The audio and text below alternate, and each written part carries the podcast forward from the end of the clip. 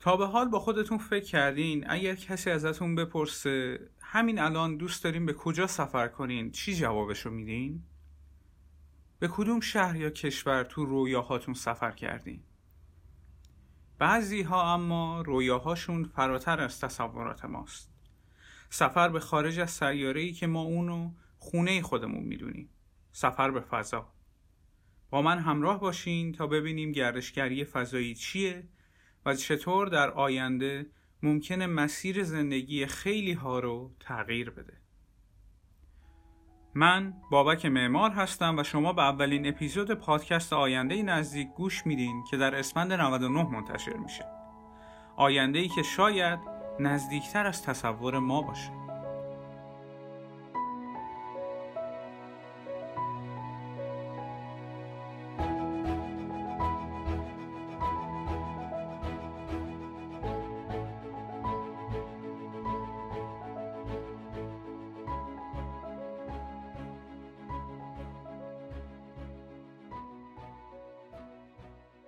یکی از رویاهای همیشگی ما آدم ها این بوده که بتونیم به فضا، به کهکشان های دور یا به نقاط تاریکی که هنوز نورش به چشم ما نرسیده سفر کنیم. شاید این آرزو تو سر خیلی از بزرگای علم نجوم از قدیم گرفته مثل گالیله و کوپرنیک تا بزرگترین فیزیکدان ها و اخترشناسای امروز مثل مرحوم استفن هاکینگ و نیل تایسون وجود داشته. اما به دلیل نبود امکانات و تکنولوژی نتونستم به سفر برم البته در دنیای امروز مردم عادی هم مشتاق این سفرها هستند البته شاید نشه تاثیر فیلم های کمپانی مارول رو دست کم گرفت. به هر حال در قرن جدید با پیشرفت های زیادی که در همه علوم داشتیم سفر به فضا برای ما آدم های عادی هم امکان پذیره. یک اسم جالب هم براش انتخاب کردن گردشگری فضایی. حالا این لغت به چه معناست؟ یعنی سفر به فضا برای اهداف تفریحی. یعنی شما فرض کن همین عید دو روز دیگه. به جای اینکه برنامه شمال بچینی یا بخوای بری مثلا اصفهان یا شیراز البته نرید به خاطر کرونا لطفا. یهو تصمیم بگیری بری فضا. بلیت بخری چمدون ببندی سوار سفینت بشی و بری. اما داستان ما و فضا از کجا شروع میشه؟ از دهه 60 و 70 میلادی که رقابت فضایی بین ایالات متحده آمریکا و شوروی سابق به اوج خودش رسیده و عملا با فرستادن یوری گاگارین به فضا در سال 1961 توسط شوروی پای ما انسانها به فضا باز میشه جایی که تا اون لحظه از شر ما در امان بود. آمریکا هم که نمی‌خواست کم بیاره تو سال 1969 آرمسترانگ رو پیاده کرد روی سطح ماه و القصه. دیگه کاری به تاریخچه چند ساله سفرهای فضایی نداریم و برمیگردیم به قصه خودمون. تا حالا با خودتون فکر کردین از 1961 که یوری گاگارین سفرش رو آغاز کرد تا امروز یعنی سال 2021 توی این 60 سال چند نفر به فضا رفتن؟ نزدیک به 580 نفر. یعنی سالی تقریبا 9 یا 10 نفر. البته این عدد اصلا کوچیک نیست. با سطح فناوری و پیچیدگی سفر خیلی هم بزرگه. در چند سال اخیر پیشرفت های ای داشتیم توی این زمینه به لطف اشخاصی مثل ایلان ماسک. که مطمئنا هم اسم خودش و هم اسم شرکتش یعنی اسپیسیکس رو شنیدیم از این تعداد تنها درصد بسیار کمی به عنوان گردشگر سفر خودشون رو آغاز کردن. یعنی هفت نفر. اولین نفری که به عنوان توریست فضایی پا به ایستگاه فضایی بین المللی گذاشت آقایی بود به اسم دنیس تیتو تو سال 2001 که پول بلیتش اون موقع حدود 20 میلیون دلار ناقابل بود. یکم جلوتر در مورد این سفر بیشتر براتون توضیح میدم. پس می‌بینیم که این نوع سفرها همچین ارزون هم نیستن. البته هستن کسایی که از پس مخارجش بر بیان. نمونه ایرانیش رو هم داشتیم. مثلا آقای خابری با قیمت دلار امروز هم حساب کنیم می‌تونست بره. ولی خب نرفت. البته ما یک نماینده بهترم داشتیم برای این کار. خانم انوشه انصاری. که در سال 2006 به عنوان اولین زن گردشگر فضایی و چهارمین نفری که با هزینه شخصی به این سفر رفت آزم فضا شد. و طول مدت سفرشون هم 11 روز بود. پس به عنوان اولین نقطه ضعف این نوع سفرها هزینه خیلی بالایی دارن. و اگر بخوان به عنوان یک کسب و کار درآمدزا مطرح بشن و عموم مردم بتونن ازش استفاده کنن باید تلاش بشه تا هزینه ها پایین بیاد. البته این هزینه ها بسته به نوع سفر متفاوته. حتما الان می‌پرسین مگه ما چند نوع سفر فضایی داریم؟ خب سه نوع. دسته اول سفرهای مداری یا اوربیتال دوم زیرمداری یا ساب اوربیتال و سوم سفر به ماه یا لونا.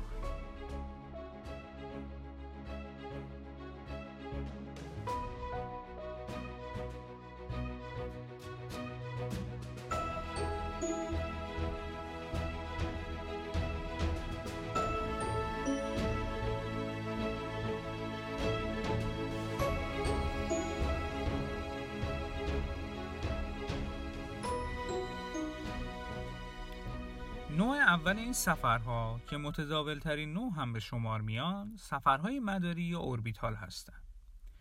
که در اون سفینه ها به حدود 400 کیلومتر بالاتر از سطح دریا فرستاده میشن و مسافرات چند روز یا حتی بیش از یک هفته رو در فضا میمونن. و هتل محل اقامت هم جایی نیست جز ایستگاه فضایی بین المللی توی پرانتز سفر خانم انصاری هم از همین نوع. تا چند ماه پیش سفرهای مداری توسط فضاپیمای سایوز روسی انجام می‌شد. ولی خب اسپیس ایکس و دوست خوبمون آقای ایلان ماسک پا به عرصه گذاشت و دو فضانورد رو پس از سالها از خاک آمریکا فرستاد به فضا و قدرت نمایی کرد و تبدیل به اولین شرکت خصوصی شد که تونست فضانوردان رو به مدار زمین بفرسته. یکی از ضعف‌های این نوع سفر اینه که تغییر مدار و انتقال به ایستگاه فضایی چندین ساعت یا بهتر بگیم چندین روز طول می‌کشه و برای کسایی که خیلی حال و حوصله سفرهای طولانی و نشستن زیاد تو محیط بستر رو ندارن اصلا توصیه نمیشه. هزینه این سفر هم هنوز دقیقا مشخص نیست. ولی تا حدود 50 میلیون دلار تخمین زده میشه. علاوه بر این مسافرها باید تست ها و آموزش هایی رو هم بگذرونن تا صلاحیت سفرشون مشخص بشه که چندین هفته طول می‌کشه و خب هزینه هم داره. اگر خاطرتون باشه گفتم که اولین سفر گردشگری به فضا رو آقای تیتو انجام داد. اواخر دهه 90 میلادی شرکت روسی که مسئول نگهداری از ایستگاه فضایی میر بود تصمیم گرفت برای اینکه بتونه بخشی از هزینه های این ایستگاه سال خورده رو برآورده کنه با همکاری یک شرکت آمریکایی بلیت سفر به این ایستگاه رو بفروشن. البته قسمت نبود آقای تیتو بره ایستگاه فضایی میر. چون تصمیم گرفته شد منابع مالی این ایستگاه قطع بشه. پس آقای تیتو یک مقصد جدید پیدا کرد یعنی ایستگاه فضایی بین المللی آقای تیتو وقتی بهش گفتن گردشگر فضایی خیلی ناراحت شد. چون می‌گفت بابا من آموزشهایی دیدم که سختترین روزهای عمرم بود و کلی اعتراض کرد که بهش نگن توریست. البته هیچ تأثیری هم نداشت. به هر حال آقای تیتو شما اولین توریست فضایی مایی. کمپانی اسپیس تو زمینه سفرهای مداری برنامه ویژه‌ای داره. این شرکت اعلام کرده که اواخر سال 2021 یا اوایل 2022 چهار گردشگر رو به دور مدار زمین میفرسته. اما سفینه اونا به ایستگاه فضایی بین المللی متصل نمیشه بلکه فقط روی مدار به دور زمین میچرخه که احتمالا هزینه کمتری رو برای مسافرها خواهد داشت. چون همین الان فقط هزینه اقامت در ایستگاه فضایی شبی 35 هزار دلاره. البته غیر از اسپیس شرکت های دیگه ای هم هستن که از همین الان دنبال مسافر برای سفرهای آتی میگردن. یه جور آژانس مسافرتی فضایی. شرکت های مثل اسپیس ادونچرز و اکسیوم اسپیس که انواع خدمات گردشگری فضایی مداری رو ارائه میدن و در کنار اونها ویرجین گالکتیک که با ناسا یک توافقنامه امضا کرده و قراره دوازده گردشگر رو به فضا بفرسته. علاوه بر این شرکت اکسیوم اسپیس که همین الان اسمش رو شنیدیم قراره با مشارکت اسپیس ایکس در اکتبر 2021 سه مسافر رو به مدت ده روز به ایستگاه فضایی بین المللی بفرسته.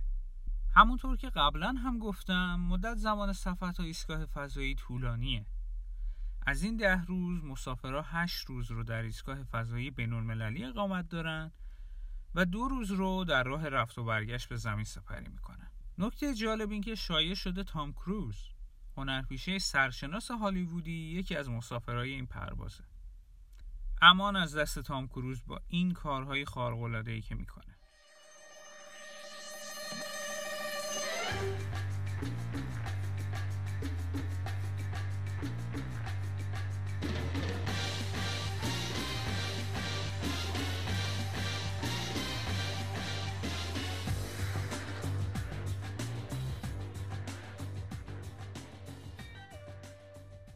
در کنار این برنامه ها صحبت از ساخت یک هتل اقامتی در مدار زمین در ارتفاع 320 کیلومتری هم هست با ظرفیت 6 نفر که البته دو نفر از اونها خدمه هستند. تجربه یک سفر فوق‌العاده 12 روزه، دیدن فضا، تجربه بیوزنی و یک هتل لوکس تنها با 10 میلیون دلار. شاید یکم گیج کننده باشه شنیدن این همه عدد و رقم با اختلاف زیاد. ده میلیون کجا؟ پنجاه میلیون کجا؟ راستش برای خود منم یکم غیر عادیه ولی قصدم این بود که بهتون بگم چقدر همه چی هنوزم که هنوزه جدید و تازه است تو این صنعت. و حتی هیچ قیمت دقیقی رو نمیشه براش برآورد کرد. البته مسئولین میگن همش حبابه. باید صبر کنیم تا این حباب ها بشکنه و به قیمت های واقعی برسیم تو سالهای آینده. نوع دوم سفرهای فضایی سفرهای زیرمداری یا suborbital نام دارن. البته قبل از اینکه ببینیم این نوع سفرها به چه شکلی انجام میشن بهتره یک واژه رو تعریف کنیم. فضای بیرونی یا outer space فضای بیرونی زمین از 100 کیلومتر بالاتر از سطح دریا شروع میشه. جایی که هیچ هوایی وجود نداره. پروازهایی که زیر این حد فاصل تا حدودای 80 تا 90 کیلومتر بالای سطح دریا انجام میشن رو میگن زیرمداری. اگر بخوایم یکم درک بهتری از این فاصله داشته باشیم خوبه بدونین که شاتل های فضایی تا ارتفاع 300 کیلومتری پرواز می‌کنن. ایستگاه فضایی بین المللی تو ارتفاع 402 کیلومتری قرار داره. فاصله تا ما حدود 383 هزار کیلومتره. و تا مریخ حدود 225 میلیون کیلومتر راهه. نوع دوم سفرهای فضایی توسط دو کمپانی به اسم ویرجین گالکتیک و بلو اوریجین انجام میشه که خب مالک بلو اوریجین هم کسی نیست جز آقای جف بزوس مالک آمازون. کلا نفر اول و دوم ثروتمند دنیا گویا خیلی به فضا علاقه دارن. حالا من وارد جزئیات فنی و نوع موشک هایی که استفاده می‌کنن نمیشم. این اخبار تکمیلی رو می‌تونید تو اینستاگرام ما دنبال کنید به اسم Near Future Pod که لینکش رو تو توضیحات می‌ذارم براتون. تو این نو سفر فضاپیما پس از پرتاب تا ارتفاع مشخصی حدودا 90 تا 100 کیلومتری بالا میره. همون جایی که بهش میگیم ابتدای فضای بیرونی. و مسافران در حالتی با جاذبه بسیار بسیار کم شناور میمونن. و بعد از چند دقیقه سفینه به سمت زمین حرکت می‌کنه و فرود میاد. هزینه این نوع از سفرهای فضایی چیزی بین 200 تا 250 هزار دلار برای هر نفر.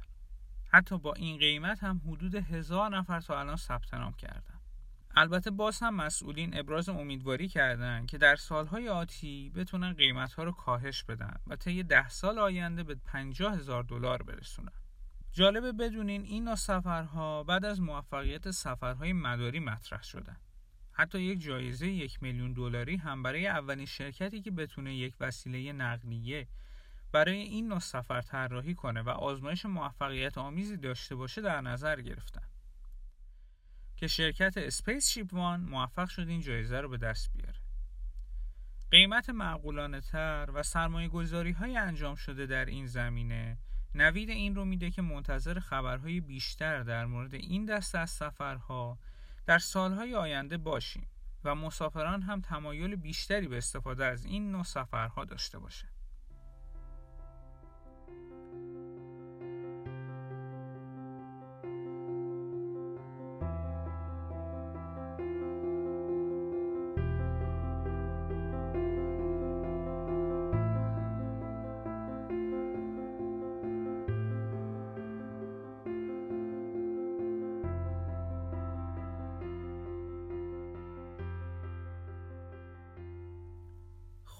تا اینجا در مورد دو نوع از سفرهای فضایی صحبت کردیم. بذارین یه مرور کلی بکنیم دوباره.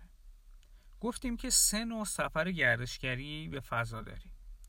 نوع اول مداری یا اوربیتال، نوع دوم زیرمداری یا ساب اوربیتال و نوع سوم سفر به ماه یا لونار. حالا بریم سراغ دستبندی سوم. در مورد سفر به ماه یکم مسئله پیچیده تر میشه و نمیشه خیلی دقیق در موردش صحبت کرد.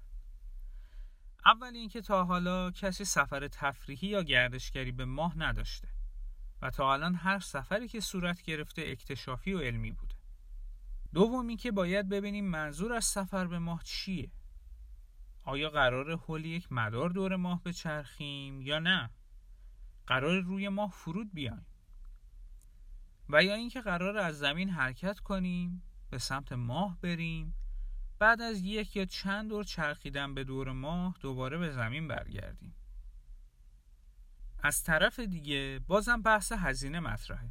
هزینه بسیار بالا نسبت به دو نوع سفر قبلی. هزینه این نوع سفر نزدیک به 150 میلیون دلار برای هر نفر برآورد شده. حستون رو درک می‌کنم چون مخ خودم افسود کشید.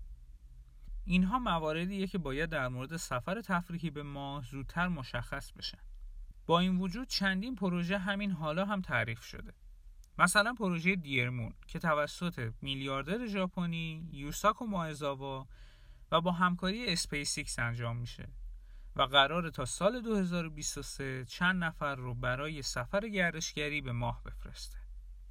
قرار تو این پروژه 6 تا 8 نفر هنرمند برجسته در یک تور شش روزه با همراهی خود آقای مایزاوا حول مداری دور ماه بچرخند.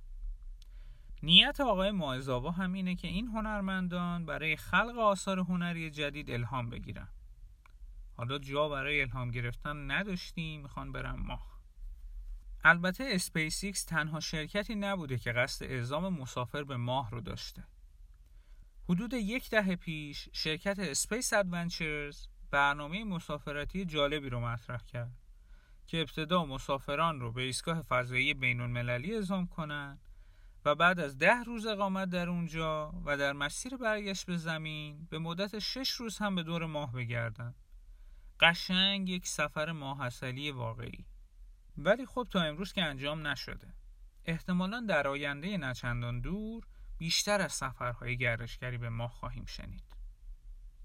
توسعه و گسترش گردشگری فضایی در حال حاضر توسط چند شرکت مطرح رو به جلو حرکت می‌کنه. البته تا اینجا اسم بعضی هاشون رو شنیدیم اما حالا خیلی مختصر از برنامه این شرکت ها هم صحبت کنیم. شرکت Virgin Galactic تلاش داره تا سفرهای منظم زیرمداری رو برنامه ریزی کنه و تا الان هم کلی بلیت پیش فروش کرده. شرکت دیگه ای که تو همین زمینه فعاله و رقیب اصلی Virgin Galactic به شمار میاد شرکت Blue Origin ه که البته هنوز پولی از بلیت فروشی دریافت نکرده. اسپیس که یکی از پیشروترین شرکت ها در صنعت فضایی به شمار میاد اهداف بسیار بلند پروازانه ای رو دنبال می‌کنه و بیشتر تمرکزش به سفر به ماه و سفرهای فضایی فراتر از مدار زمین معطوف شده. شرکت Orion Span طرح ساخت یک ایستگاه فضایی مخصوص رو مطرح کرده که در واقع یک هتل فضایی به شمار میاد و قرار در مدار زمین قرار بگیره. و جالبه بدونین که حتی از الان چند تا مشتری هم جا رزرو کردن که احتمالا سال 2022 میرن به سفر.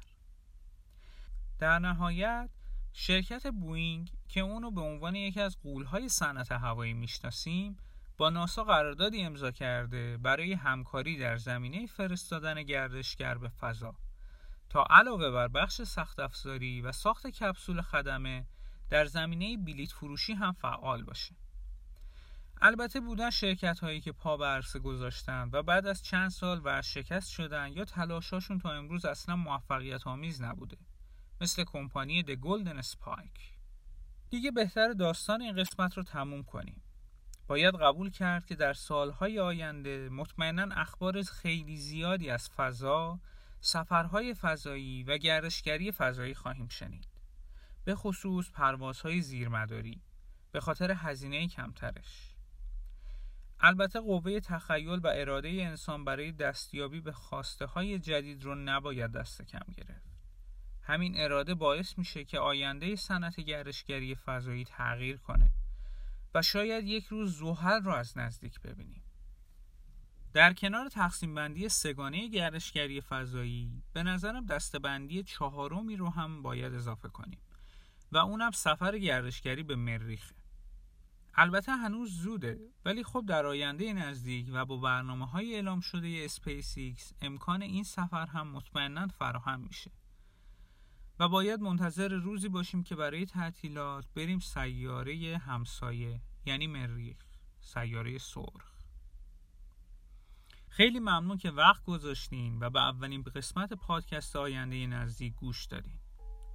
لطفا نظرات و پیشنهاداتتون رو از طریق app های پادکست مثل Apple Podcast یا Castbox یا هر جای دیگه که صدای من رو میشنوین و یا از طریق شبکه های اجتماعی برام ارسال کنید تمامی لینک های ارتباطی رو در توضیحات پادکست می‌تونین پیدا کنید لطفا پادکست های فارسی رو گوش کنین اونا رو به اشتراک بگذارین و به ما برای ارتقای اون کمک کنین. سال نو همگی پیشا پیش مبارک. امیدوارم بهترین ها برای همه رقم بخوره من بابک معمار روزگار خوبی رو براتون آرزو می‌کنم از پادکست آینده نزدیک.